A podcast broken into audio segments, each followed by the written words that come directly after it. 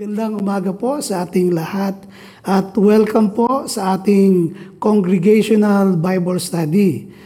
Ano po ba ang in-expect natin sa ating pong Bible study? Si, siguro po, i-expect natin na mas marami tayong mga chapters and verses na babasahin.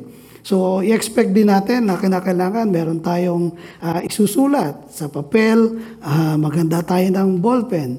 So, ang mga preachers po natin, ang ating senior pastor, desire niya na ang lahat ng mga nagnanais na lumago sa sa pagkakilala sa Panginoon, ay ito po ang mga basic na dapat natin gawin. Alam niyo po, sa panahon natin ngayon na hindi pabuti, kailangan natin na maging matatag sa pananampalataya. Tama? Ang lesson na natutunan natin sa COVID-19, di ba? Nakita natin na ang buhay ay maigsi lamang, walang pinipili, di ba? Sigurado ang kamatayan kahit ikaw ay malakas, bata, walang pinipili, mayaman o mahirap, lahat pwedeng tamaan ng sakit na ito. At nakita rin natin na ang trabaho ay wala kang security sa trabaho. Maraming skeletal ngayon, maraming na lay off, marami ah, walang trabaho sa panahon natin ngayon. Nauuso pa yung lockdown.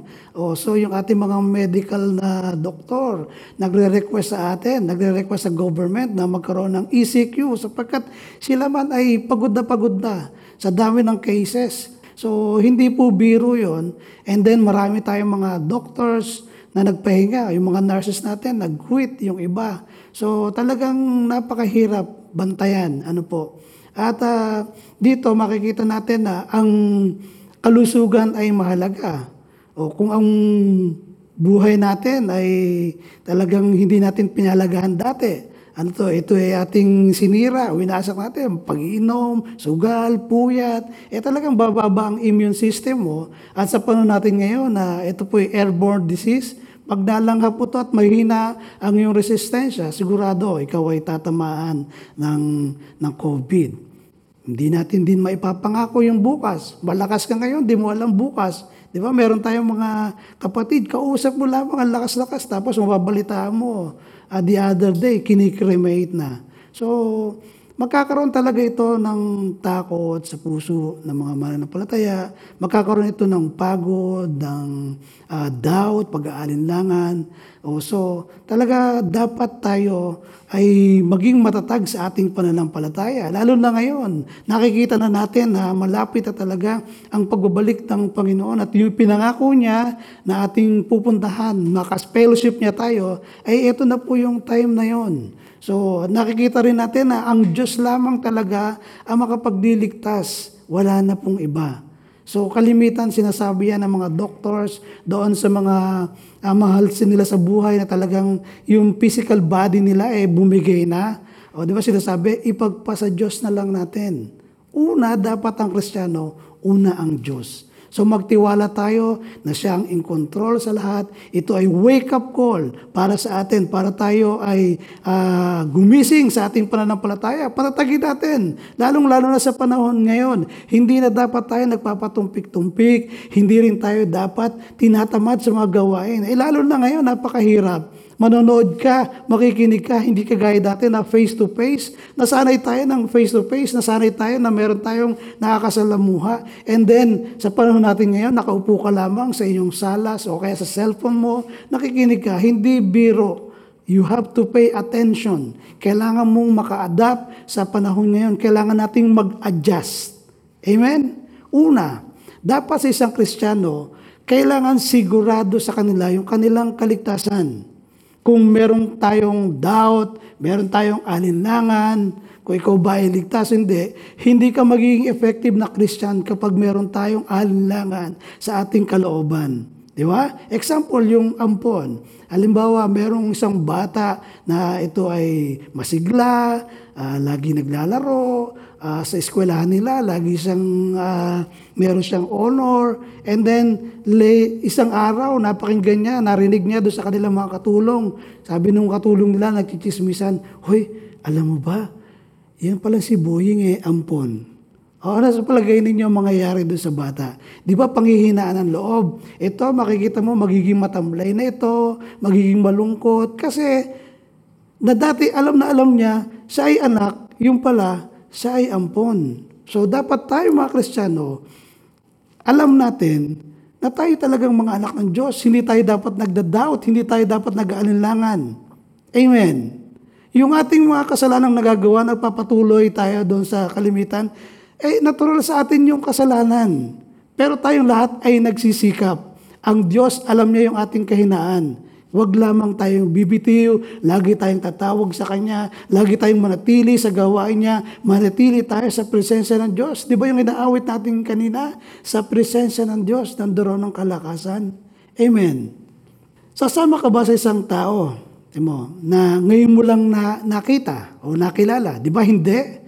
Pero pag meron kayong fellowship palagi o nakikilala mo siya inside, at doon nagkakapanatagan kayo ng loob, di ba? Ganon din ang pagsampalataya. Sasampalataya ka ba kay Jesus kung hindi mo siya kilala, kung minsan mo lamang siyang narinig? Di ba kinakailangan uh, meron tayong patuloy na pag-aaral tungkol sa Kanya. Sino ba si Jesus? Ano ba ang ginawa niya para sa atin? Kaya nga sabi doon sa salita niya, di ba? Faith comes by hearing and hearing by the word of God. So ito na po yung uh, isineshare sa atin, yung pong purong salita ng Diyos. Kaya nga ang tawag dito, Bible study. Pag Bible study, pag-aaralan mo talaga ang bawat teksto ng salita ng Diyos. Amen?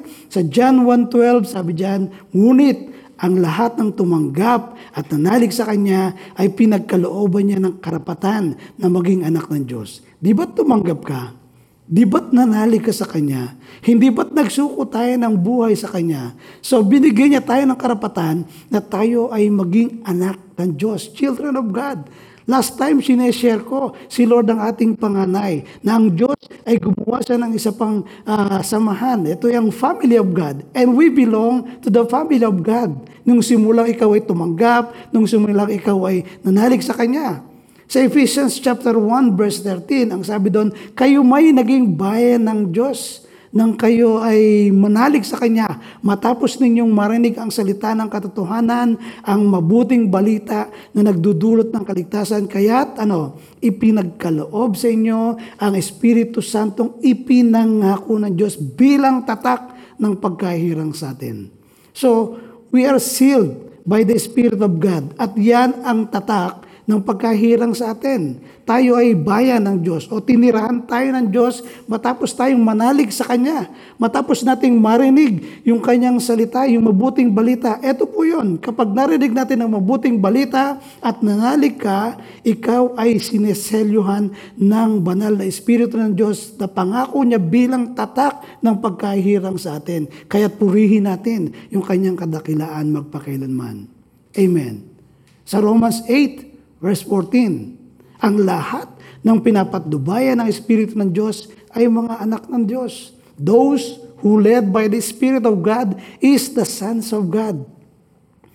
Alam niyo po, tatayo ka ba sa isang platform kung alam mong babagsak ka? Halimbawa dito, ito, hindi siya pantay. Tatayo ka ba rito kung alam mong ito ay tataob at mahuhulog ka dyan? Di ba hindi? Pero kung alam mo na ito ay secured, ito ay nakabolt, ito ay hindi gagalaw, ay siguradong tatayuan mo to kasi hindi ka mahuhulog. Ganon din. Mananampalataya ka ba kay Jesus? Hindi ka ba bibitaw sa Kanya? Kung sigurado ka sa Kanya. Di ba? Kung wala tayong pag-aalinlangan, kung wala tayong doubt sa ating puso, sigurado ko ang pananalig natin, ang pananampalataya natin sa Kanya, kahit anuman ang ating kaharapin, kahit anong dumating sa ating buhay. Tandaan ninyo, ang buhay natin dito sa lupa, pansamantala lang. Ito, babalik ito sa lupa. Amen. Anything can happen dito sa physical body natin. Pero itong tao na nagsasalita, ito ang pupunta doon sa langit, sa eternity, walang hanggan. Gusto ng Diyos, makapiling niya tayo. Amen. So sigurado ka sa iyong pinanampalatayanan Sigurado tayo sa ating tinayuan. Lagi po nating tatandaan na we are saved only by the grace of God. Lagi yung sineshare sa atin ng ating senior pastor. Diba si Pastor Jesse? Uh, di ba sabi nga ni Pastor na may nagtanong sa kanya, sabi niya, Pastor, paano po ba ako maliligtas? O oh, sabi ni Pastor, eh, huli ka na. Uh, 2021 years, eh, ginawa na ni Jesus. Di ba? Nilubos niya tayo ng kanyang dugo. O biniyaran niya na lahat yung, yung bigat ng hatol ng ating kasalanan. Ganun po ba? Huli na ako. Yes, huli ka na. Pero pag tinanggap mo siya, bayad ka na. At ang katiyakan nito ay ang nung siya ay muling nabuhay. Sabi dito sa Ephesians chapter 1 verse 7 to 10. Okay, magsimula na po tayong magsulat at magbasa. Ito po. Sabi niya sa verse 7, tinubos tayo ni Kristo sa pamagitan ng kanyang kamatayan at sa gayoy pinatawad na ang ating mga kasalanan. Paano tayo tinubos? Sa pamamagitan ng kanyang kamatayan, di ba? Pinatawad yung ating kasalanan dahil siya ay pinako sa krus. Gayong kadakila ang pag-ibig na ipinadama niya sa atin.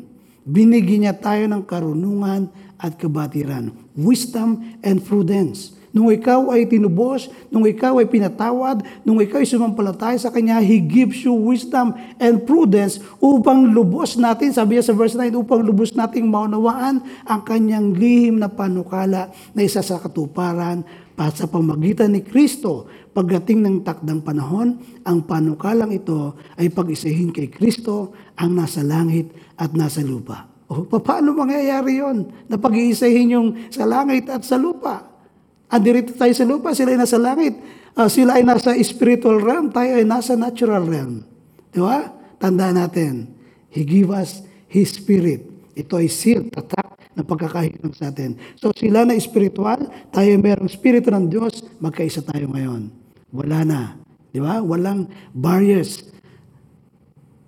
Ang kaharian ng Diyos, hindi sa sakop ng time and space, kagaya dito.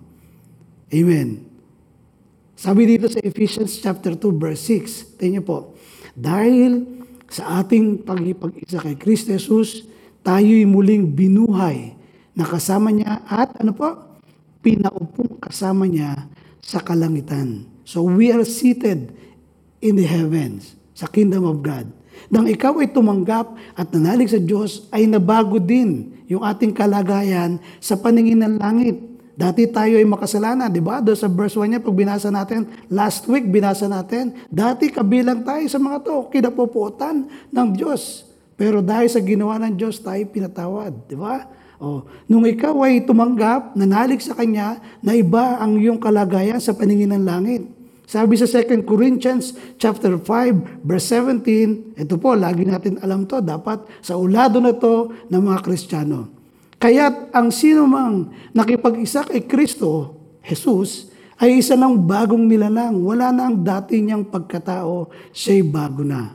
O, tinan nyo nga ang sarili niyo, actual. O mukha naman walang nagbago, di ba? Hindi ibig sabihin yan na ikaw ay dating walang buhok, magkakabuka. Kung ikaw ay kulot, mauunat ang buhok. Hindi. Yung wala kang ngipin, tutubo ang ngipin mo. Kasi bago na, di ba? Yung ikaw ay pango, tapos natango sa ilong mo. Kung ikaw ay maitim, dapat puputi ka. Kasi bagong nilalang ka na. Hindi po. Yung legal status natin doon sa tingin sa langit, sa spiritual, ikaw ay mamamayan ng langit. Yan po ang nabago. Kaya't ang sino mang nakipag-isa kay Kristo ay isa ng bagong nilalang. New creation.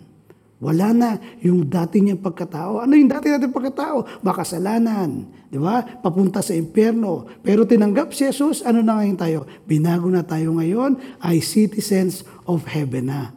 Amen. Kahit ang dapat pong makita sa atin ay ang bagong pagkatao na larawan ni Jesus. Ulitin ko po. Di ba yung Ephesians sabi ko, isa-summarize natin. Doon sa sit, walk, and stand. Okay, you know that you are seated doon sa kingdom of God. You know that you are citizens of heaven. Pero we have to walk.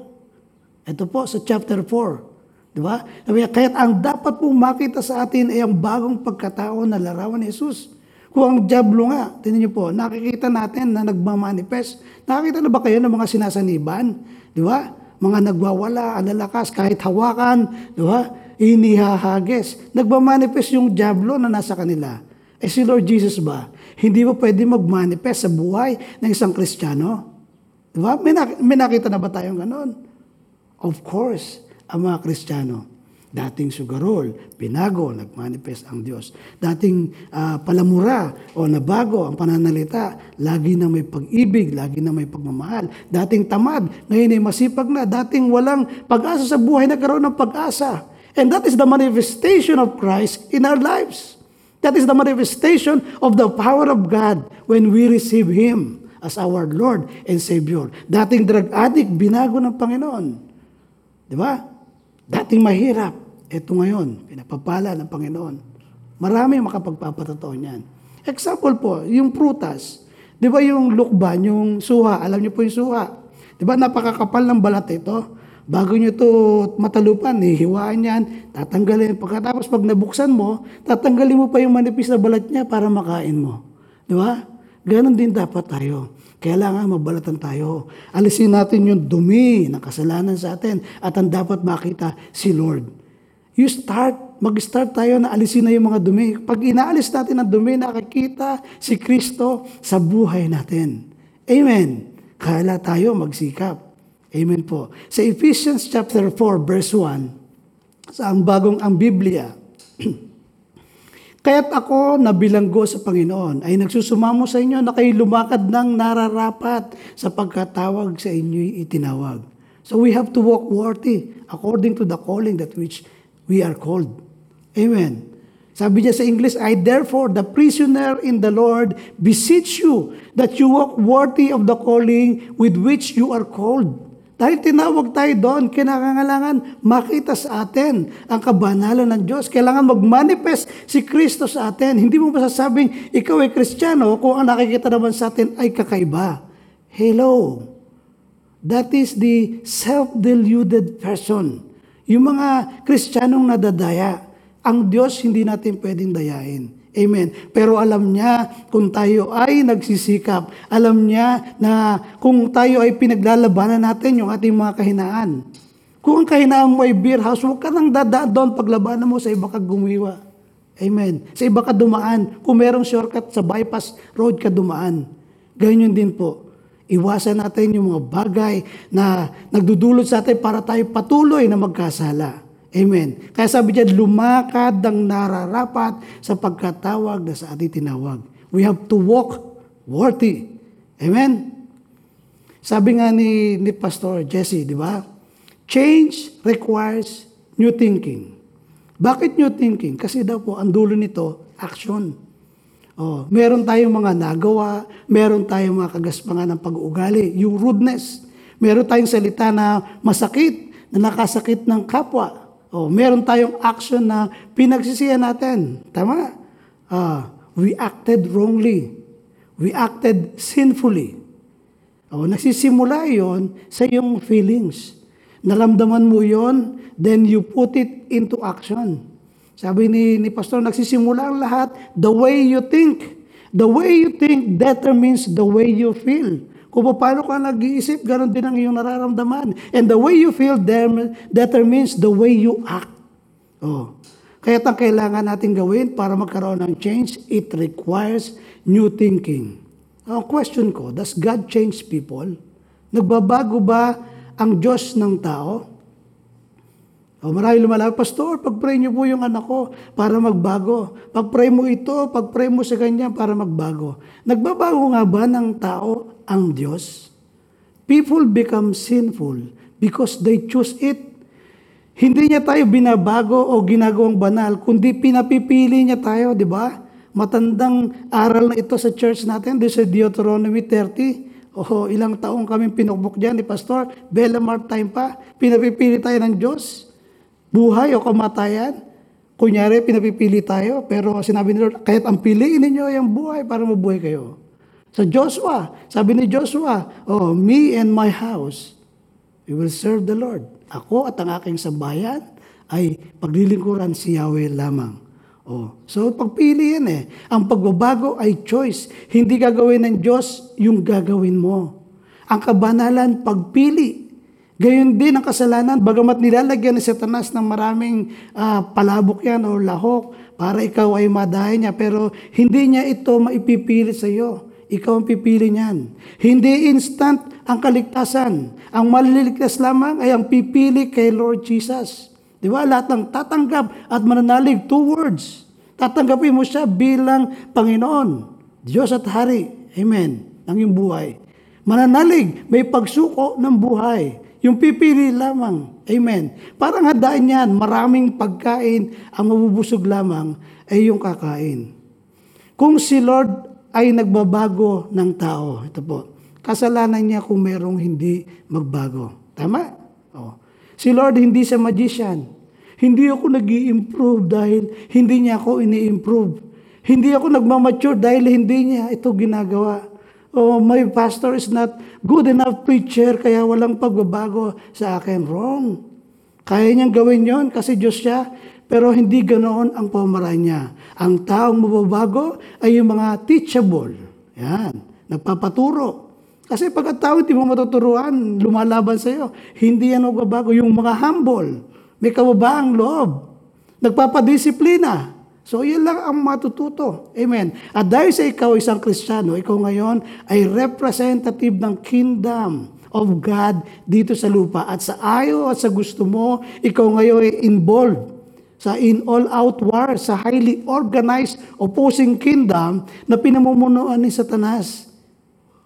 Amen. Dapat paniwalaan mo na merong kaaway. Nakikita nga natin ito nagmamanifest, di ba, sa mga sinasaniban, na ang headquarters niya ay nandiyan sa heavenly realms, nandiyan lang sa taas. Di ba? Sa Ephesians chapter 6, verse 13. Sawa, ito po, Therefore, put on the full armor of God so that when the day of evil comes, you may be able to stand your ground. And after you have done everything to stand. Amen. Kaya ito, sit, walk, and stand. Okay. Sabi rito sa 13, kaya't kunin ninyo ang buong baluti ng Diyos upang kayo makatagal sa araw ng masama. At kung magawa na ninyo ang lahat, ay tumayong matatag.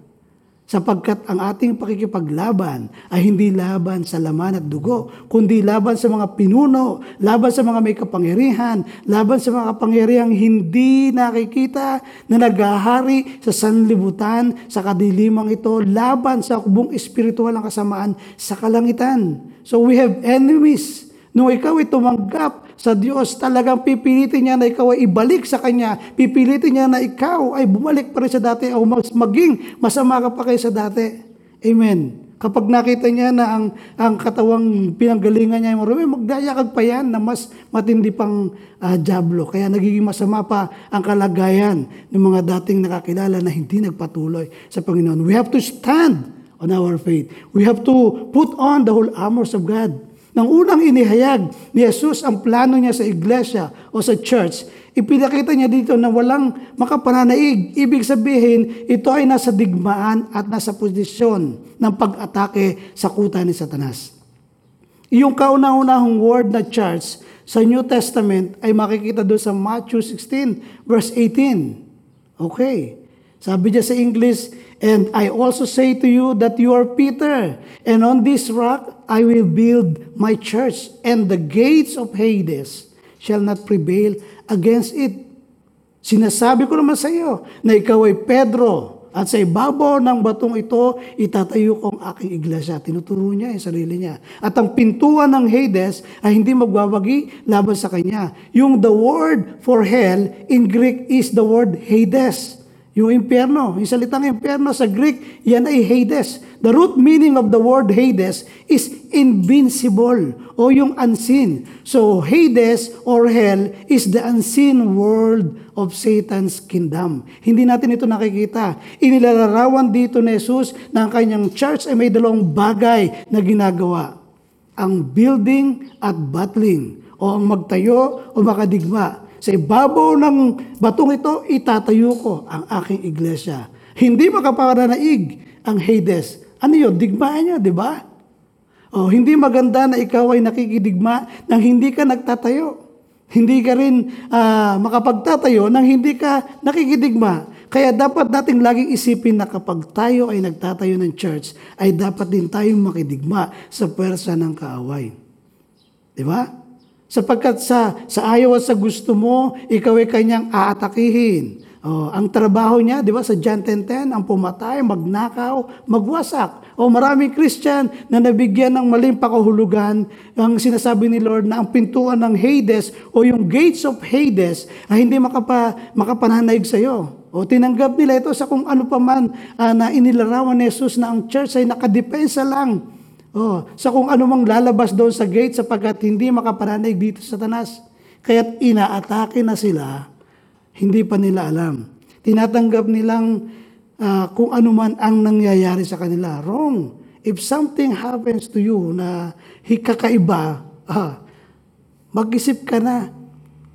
Amen. In attacking a city, the natural place to attack is the gates because they are weaker than the walls. Di ba pag napapanood natin yung digmaan ng mga kaharian sa movies, di ba? Ang pinupuntahan lagi yung, yung gate kasi yun ang pinakamahina sa lahat ng ano kaysa doon sa wall. O ang Christian ay hindi dapat nakadepensa lang, dapat ikaw ay umaatake. Uh, maraming inago sa iyo si Satanas na dapat mong kuhanin at bawin na ibinigay na ng Diyos nang si Lord ay mamatay sa cross para sa iyo. Tayo, alam niyo po, tayo ay nakadid, nakididigma sa posisyon ng katagumpayan. Wala nang kapangyarihan sa atin si Satanas sapagkat tayo pinalaya na ni Jesus. Sabi doon sa Colossus chapter 2 verse 15, inalisan niya ng sandata ang mga pinuno at ang mga may kapangyarihan at sila'y ginawa niyang hayag sa madla na nagtatagumpay sa kanila sa pamamagitan nito. Sa 2 Corinthians, ito po, sa Tagalog, sa ang bagong ang Biblia. Subalit salamat sa Diyos na siyang laging nagdadala sa atin sa pagkatagumpay kay Kristo sa pamamagitan niya inihayag, iniha, ipinahayag ang samyon ng pagkakilala sa Kanya sa bawat dako. Alam niyo po yung mga Roman soldiers, kapag sila ay nananalo sa digmaan, kapag sila ay umuwi doon sa cities nila, ah, sila ay merong musicians na ha, nagtatambol, nadidinig ito doon sa buong syudad, tapos sila ay nagsusunog ng kamanya ng mabango na maamoy ng buong nakatira doon sa syudad na yon. So, ganon din tayo. Amen. Kapag tayo ay tumanggap kay Kristo, yung, yung kapangyarihang yon. Amen. Ah, yung samyo ng pagkakilala sa Kanya, ipapaamoy niya yon sa bawat, ah, sa kabilang dako, bawat dako. Amen. Thank you, Lord. Always and in every place, kailangan nating ipakita ang katagumpayan. Di ba? Ni Jesus. We need to demonstrate it.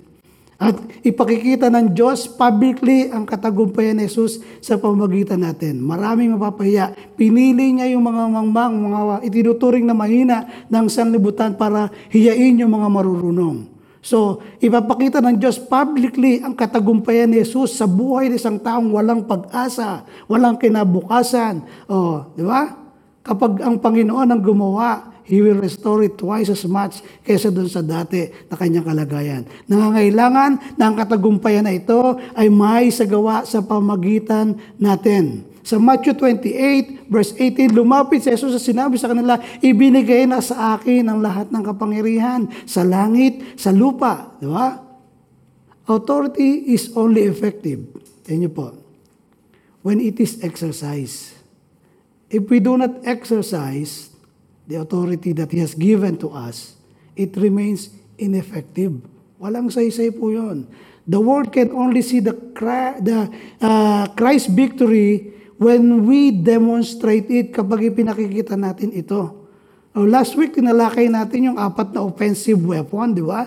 Nagsimula ko doon sa, sa prayer. Di ba? Ito, para masalakay natin at maigupo ang kuta ng kaaway, nagbigay ang Diyos ng angkop na spiritual weapon upang ito ay magawa. Basahin natin po doon sa 2 Corinthians 10.4. Yan po, ilista niyo po yan. Sapagat ang sandata ng aming pakipaglaban ay hindi makalaman, kundi makadiyos na may kapangyarihang makagiba ng mga kuta. O, ang prayer ay higit pa sa isang armas at ako'y naniniwala na ito ang pinakamalakas sa sandata na ibinigay sa atin ng Diyos upang gapitin.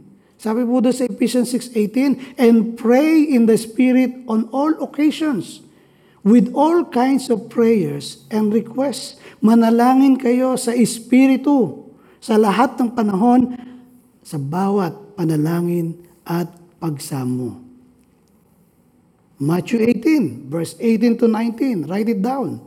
Sinasabi ko sa inyo, anumang ipagbawal ninyo sa langit, sa lupa, ipagbabawal sa langit. At anumang ipahintulot ninyo sa lupa, ay ipahintulot sa langit. O sinasabi ko pa rin sa inyo, kung ang dalawa sa inyo dito sa lupa ay magkaisa sa paghingi ng anumang bagay sa inyong panalangin, ipagkakalob ito ng aking amang nasa langit. Remember, ang lihim na panukala, pag-isahin ang nasa langit at nasa lupa. So whatever you bind here on earth will be bound in heaven. And whatever you release on earth, it will be released in heaven sapagkat wala nang difference.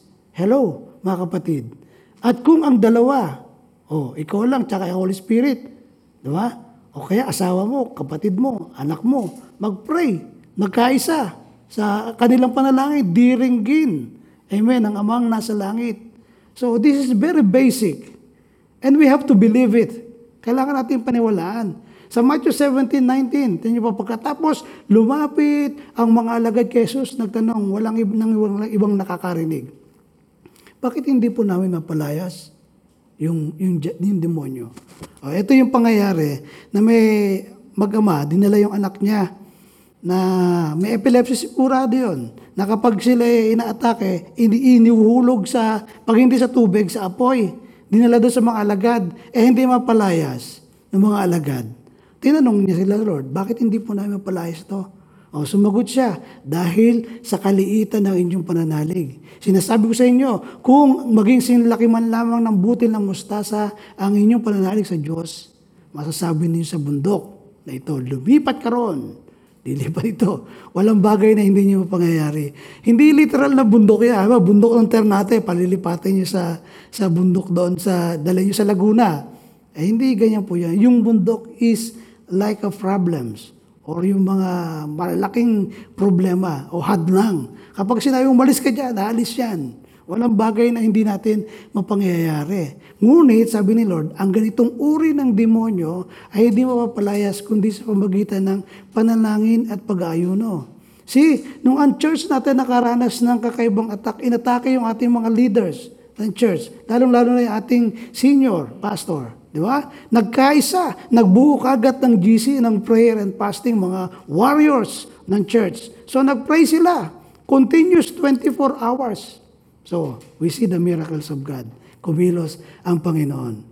Yung hadlang, yung hindrance, yung balakid, yung ginawa ng Diablo, inalis lahat ito sa pamagitan ng panalangin at pag-aayuno. Isipin mo na ang prayer kagaya ng isang intercontinental ballistic missile. Ano? Ito ay pwedeng guided ng isang advanced system na pwedeng pumuntirya kahit gaano kalayo sa isang exact spot.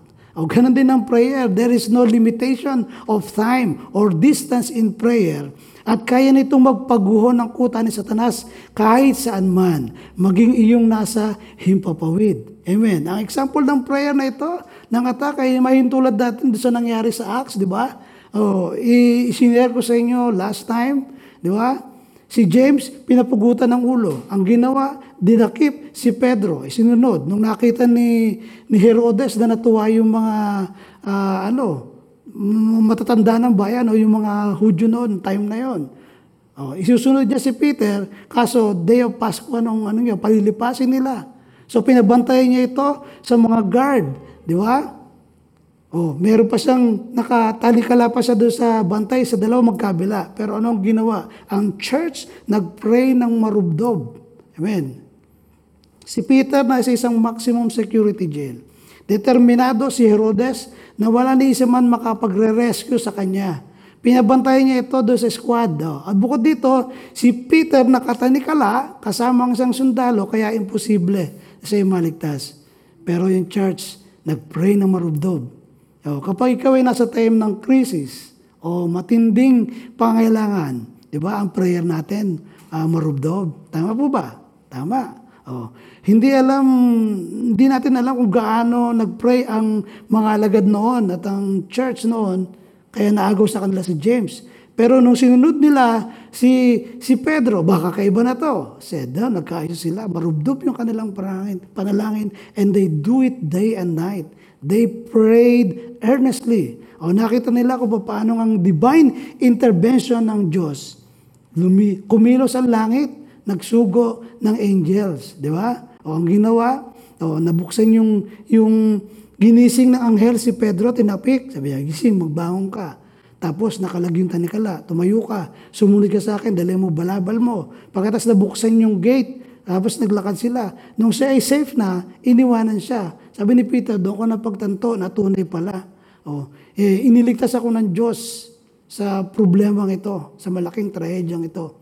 So, nakita natin dito na yung hindi kayang gawin ng tao, gagawin ng Diyos. Amen. So, iba talaga. Sinagot ng Diyos ang prayer ng church by supernatural intervention through an angel.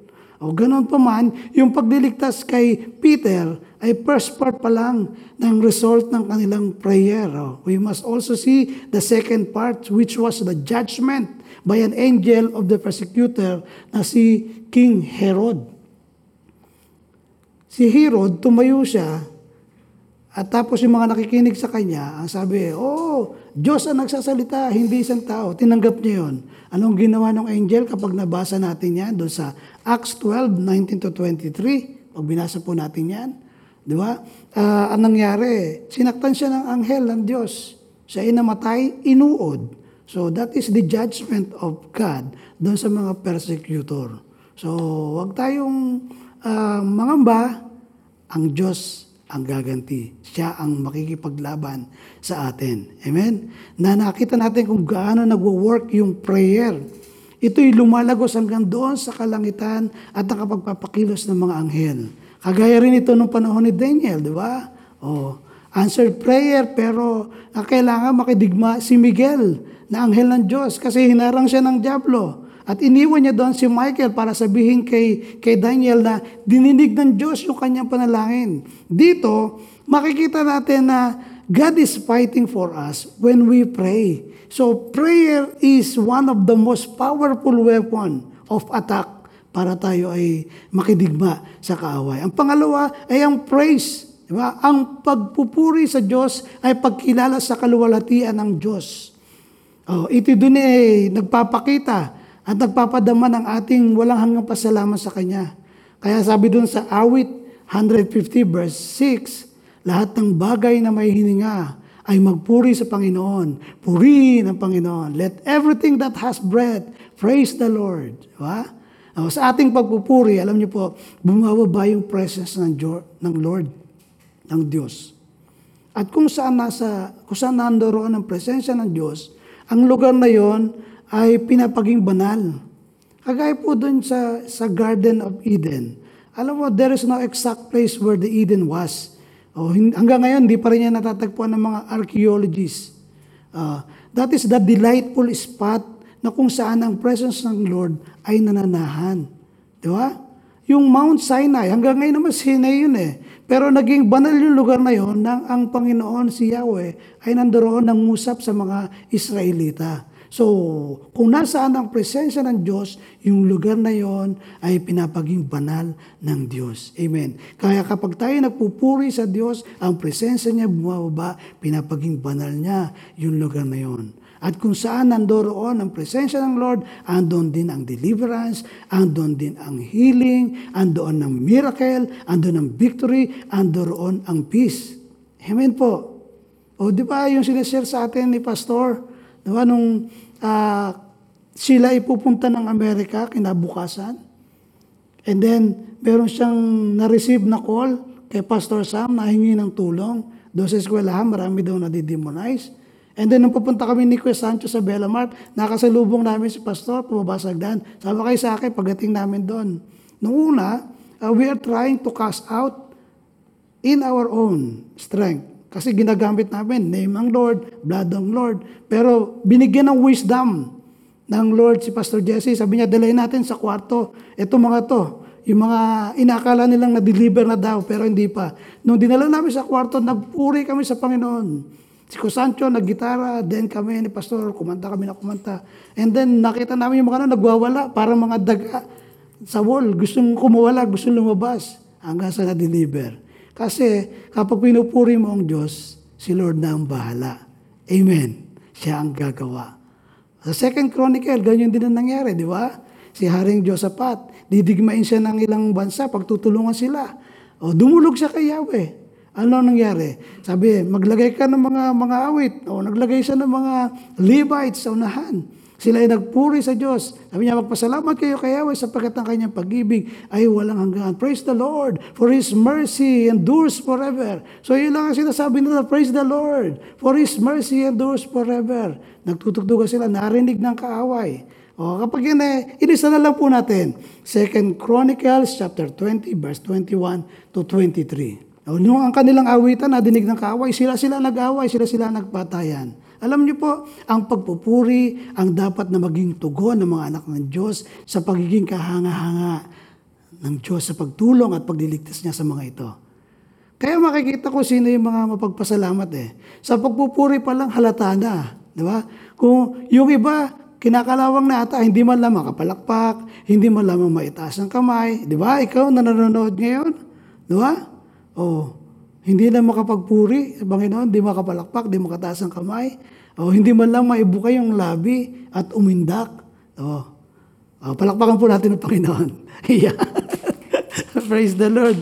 Ayan, mukhang nalalasi, nalalangisan na eh, di ba? Ayun ang kailangan natin eh.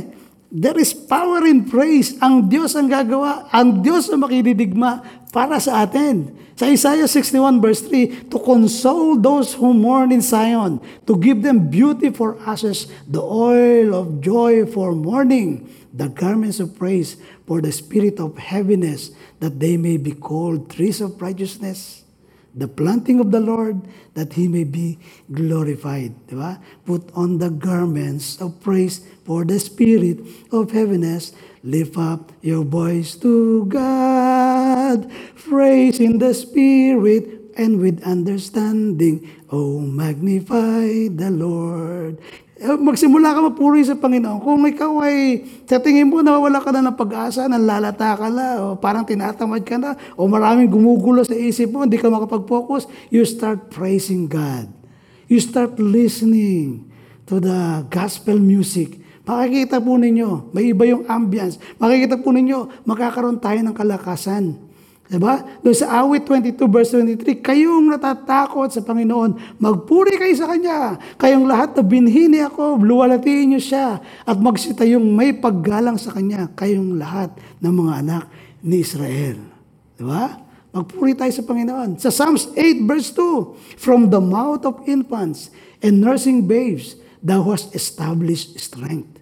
Because of thine adversaries, to make the enemy and the revengeful cease. Iiwanan tayo niyan.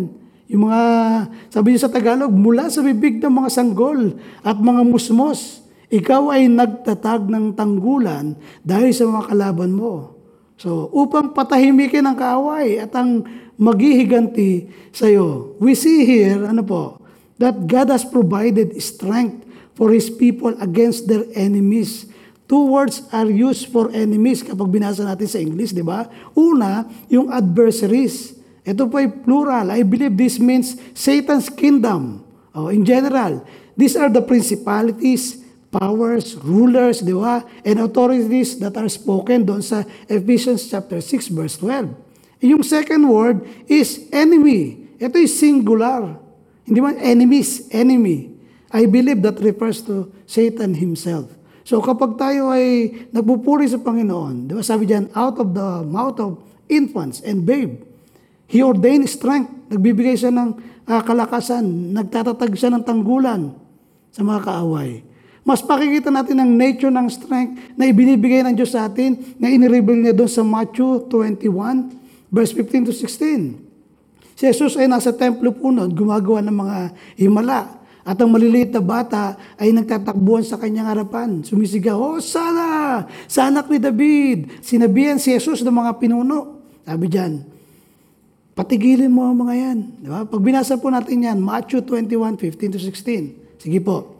Ngunit nang makita ng mga punong pari at mga eskriba ang mga kahangahangang bagay na kanyang ginawa at ng mga batang sumisigaw sa templo at nagsasabi, O sana sa anak ni David, ay naghalit sila. Kaya sinabi nila sa kanya, kay Lord, narinig mo ba sinasabi ng mga ito?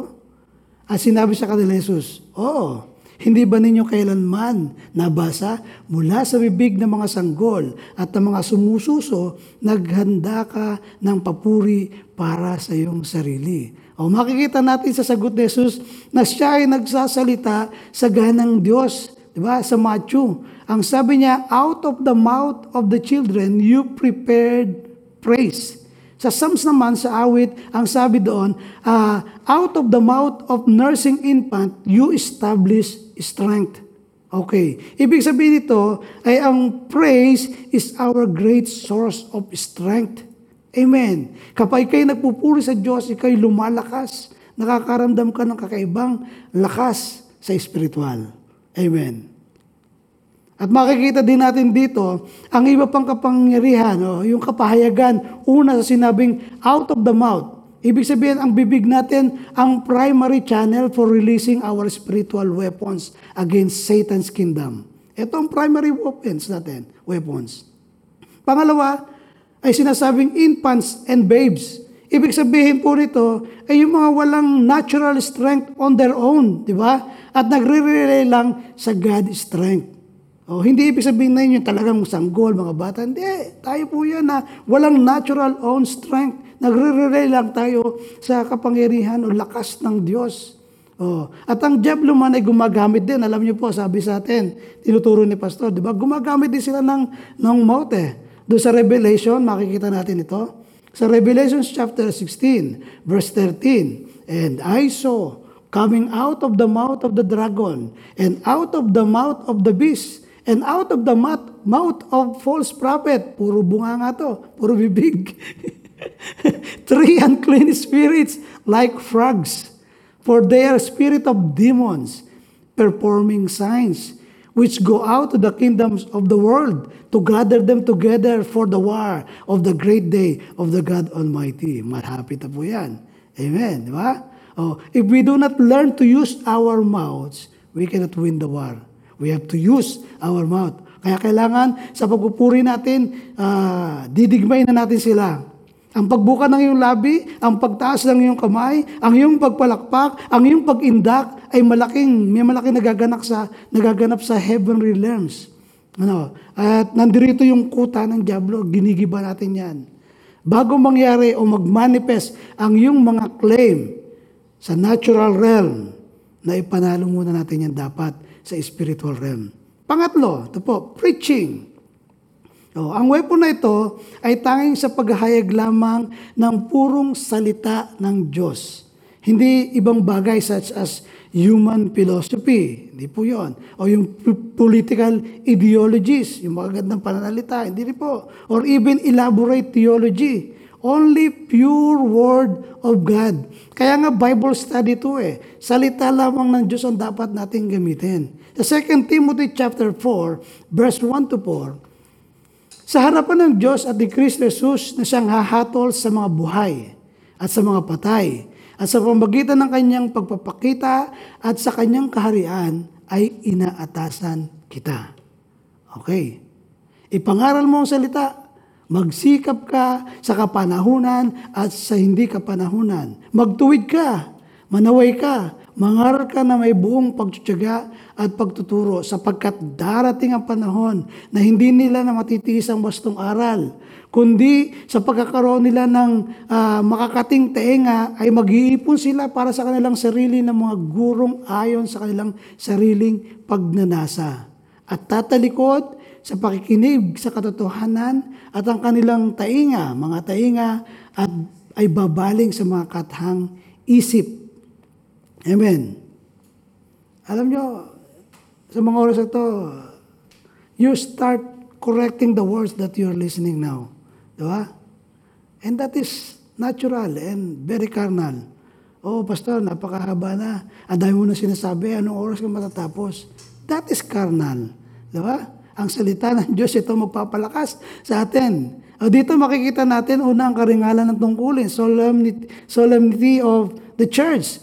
Ang sabi ay sa harapan ng Diyos at ni Kristo na siyang ahatol sa mga buhay at sa mga patay at sa pamagitan ng kanyang pagpapakita at sa kanyang kaharian, inaatasan kita. Pangalawa ay ang tungkuling ipahayag ang salita ng Diyos to preach the Word of God Ito yung nagpapahiwatig ng pananagutan na nagpapahayag ng salita ng Diyos sa lahat ng kanyang itinuturo. Ibig sabihin ito, ang preacher ang mananagot sa mga messages na kanyang ipinahayag. Alam naman natin ang lahat ng preacher natin. Talagang hindi natutulog pag mag nagpe-prepare po yan. Hindi natutulog para lang makapagbahagi sa inyo ng salita ng Diyos makapag-commune, makipag-usap sa Diyos, i-prepare yung message para po sa atin. Amen po. Ito'y babala din na hindi ka dapat makibagay o pagbigyan yung gustong ng mga taong ayaw pakinggan yung katotohanan. Ang sabi ay sila ay maghahanap ng mga guro na ang itutuloy yung gusto lamang nilang marinig. Ganun pa man, kahit tayo ay i-criticize, ano po, i-condemn nila, ang atas sa atin, ihayag ang salita ng Diyos. Okay, napapanahon man o hindi. Dito ay makita natin na ang bisa ng salita ng Diyos.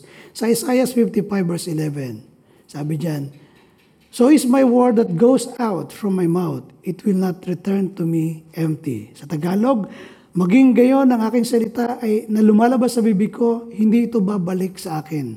So ako'y naniniwala tayo sa Diyos na mga salita na ating napapakinggan, it will not return to Him void. Yan ay mayroong ginagawa sa puso natin. Natatanim po yan, and then magrerema yan, magiging buhay yan, and then later on, mangungusap sa iyo ang Diyos, kapatid. Sa Jeremiah, sabi diyan 23:29, hindi ba ang aking salita ay parang apoy, parang maso na dumudurog ng bato? Sabi ng Panginoon.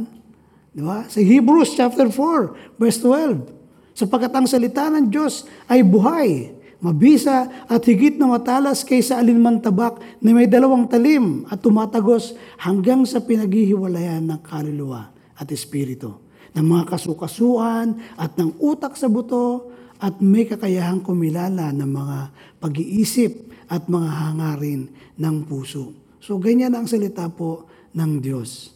Amen po. Ganun kamangha-mangha ang salita ng Diyos. Ito'y hindi babalik ng walang kabuluhan. Ito'y parang apoy, parang martilyo, dudurog sa matigas na puso. At ito ay tabak na magkabila ay talim na kumikilala ng mga pag-iisip at mga hangarin ng puso. Kaya dapat ay alamin natin ang salita ng Diyos. Hindi mo pwedeng sabihin na sinasabi. Sinasabi ni pastor. Oh, di ba sa Diablo, pag, pag sinabi natin sinasabi, dapat ikaw mismo may alam. Di ba yung nangyari doon sa, sa anak ni Isiba? Di ba? Kasi sabi niya, sa pangalan ni Jesus na pinapangaral ni Pablo, inatasan ka namin, lumayas ka. O ano sabi sa kanila ng Diablo? Kilala ko si Ped, si, si Pablo, kilala ka rin si Jesus. Eh kayo, sino kayo? Di ba? Tinalunan sila. So dapat tayo mismo ay alam natin ang salita ng Diyos. Itanim po natin ito sa ating puso. Gamitin po natin sa prayer natin. Amen? So, sa Acts po yun. Basahin po natin yan. Acts 19, 13 to 16. So, eto po, last na po, testimony. So, apat lang naman po ito. Simulan natin ito sa kung ano ang pinagkaiba ng preaching tsaka testimony. Yung pong preaching is presenting the truths of God's of God's words directly. Diretsuhan. Yan po yung preaching. Yung testimony naman is witnessing or being a witness. Yung nagpapatunay o sumasaksi. Amen. Ang testimony ay pangungusap sa iyong personal na karanasan sa mga pangyayari mo sa buhay, di ba? Kagaya ng healing. Maraming naka, nakaranas niyan eh. Nagwi-witness sila, pinagaling ako ng Diyos. Kagaya ng mga financial breakthrough, di ba? Uh, dati, hirap silang ma-establish yung kanilang business, pero binigyan sila ng idea ng Panginoon. Nagamit yung kanilang skills, nagamit yung kanilang talents. O, sa online pala sila magaling. O, ngayon, umunlad yung buhay. Amen. So, yan, nagwi-witness tayo. Amen.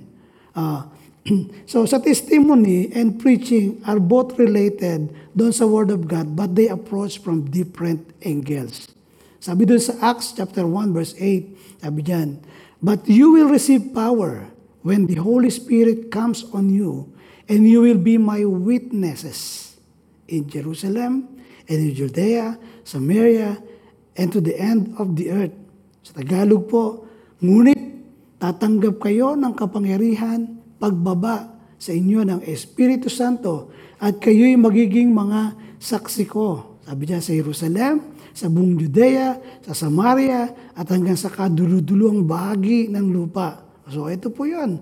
Na, nakikita na po natin to through, through internet, di ba? Yung mga nagwi-witness na magginawa ng Panginoon sa kanila. So throughout the world, nakakarating na po ito. Pag ikaw ay tumatanggap o tumanggap kay Kristo, you will receive power. At siguradong hindi mo mapipigilang magpatotoo sa kabutihan ng Diyos. Nakakita na ba kayo ng Kristiyanong ganito? Na nung siya ay na-born again, nung siya ay nakakilala sa Diyos, ay walang naging bukang bibig kundi pasalamat sa Diyos. Hindi siya mapigilan. Di ba? On fire na on fire. Walang pinipili. O makikita ito sa isang buhay na binago. Hindi sinabi ni Jesus na, you will witness. Kundi sabi niya, you will be witnesses. Patutunayan niya ang pangako niya ng salita niya ay tunay at marami ang nakaranas nito sa atin. Kung tatawag ako, sigurado marami. Aabutin tayo rito ng maghapon. Di ba?